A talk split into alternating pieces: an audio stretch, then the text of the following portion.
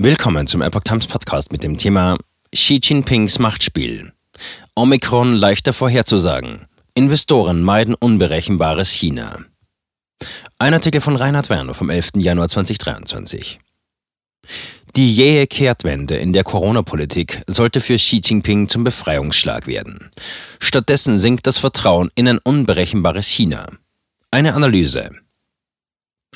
Über Jahre hinweg hatte Chinas KP-Machthaber Xi Jinping die Null-Covid-Politik seines Landes als Vorbild für die Welt verkauft und damit sogar im Westen Bewunderer gefunden. Irgendwann konnten die Lockdowns die Corona-Welle jedoch nicht mehr aufhalten. Stattdessen lähmten sie die Wirtschaft und riefen sogar Proteste im totalitären KP-Reich hervor.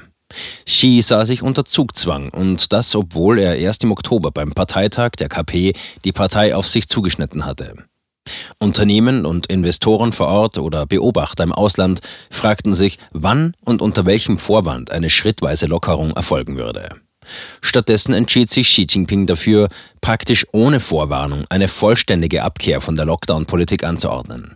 Sein Kalkül war offenbar, als handlungsfähiger Realist wahrgenommen zu werden, der ein Ende mit Schrecken, einem Schrecken ohne Ende vorzöge. Stattdessen untergrub er seine eigene Autorität und zunehmend auch das Vertrauen der Märkte in China und seine Führung.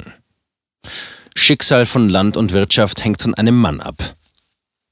Stabilität und ein hinreichendes Maß an Berechenbarkeit galten bislang als die Stärken Chinas aus der Sicht internationaler Investoren.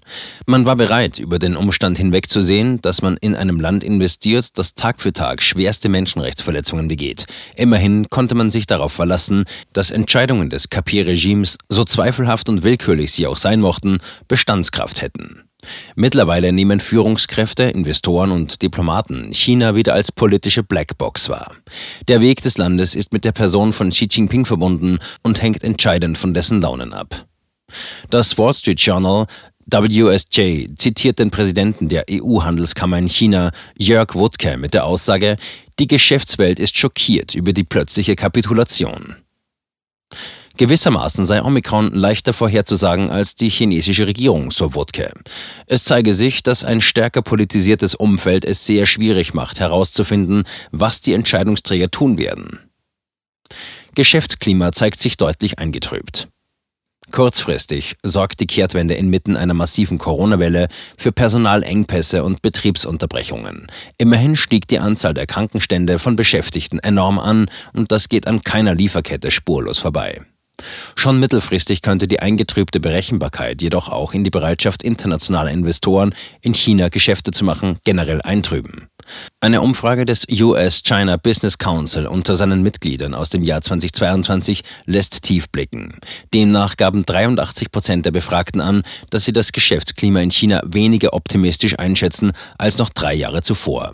In der Auswertung hieß es: Die am häufigsten genannte Auswirkung ist die Wahrnehmung eines erhöhten politischen Risikos bei Geschäften in China. Wirtschaftlicher Pragmatismus trete demnach immer häufiger hinter politische Ziele zurück. Unternehmen wie Starbucks und Estee Lauder sahen sich durch die Null-Covid-Politik in ihren Investitionsplänen behindert.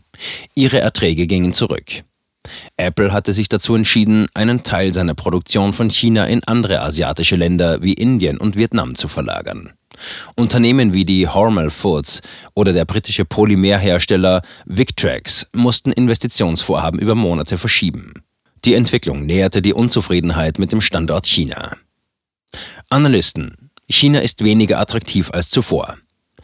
Die aktuelle Kehrtwende sorgt bei den Betroffenen jedoch nicht nur für Jubelstimmung und die Bereitschaft, die unverhoffte Chance zu nutzen, stattdessen sorgt sie erst recht für Misstrauen, da auf die abrupte Öffnungsentscheidung ein ebenso abrupter Rückfall ins andere Extrem folgen könnte. Portfolio-Manager Arvid Streimann von der Magellan Financial Group erklärte gegenüber Aktionären: China ist weniger attraktiv als zuvor. Wenn man in China investiert, unterliegt man immer noch einem erhöhten regulatorischen Risiko.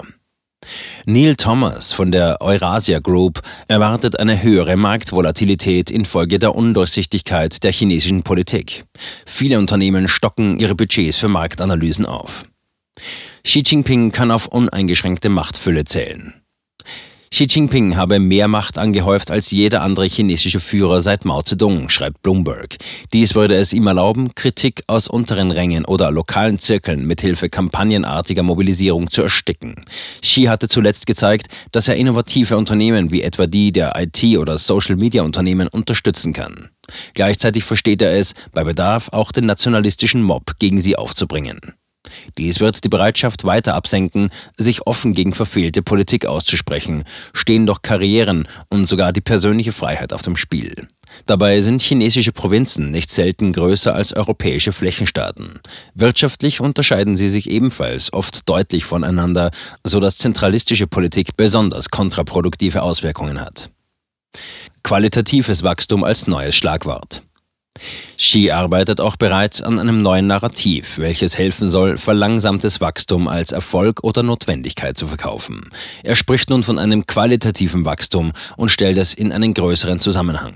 Dieser umfasse auch die Verhinderung von Pandemien und die Isolierung des Finanzsystems gegen Risiken.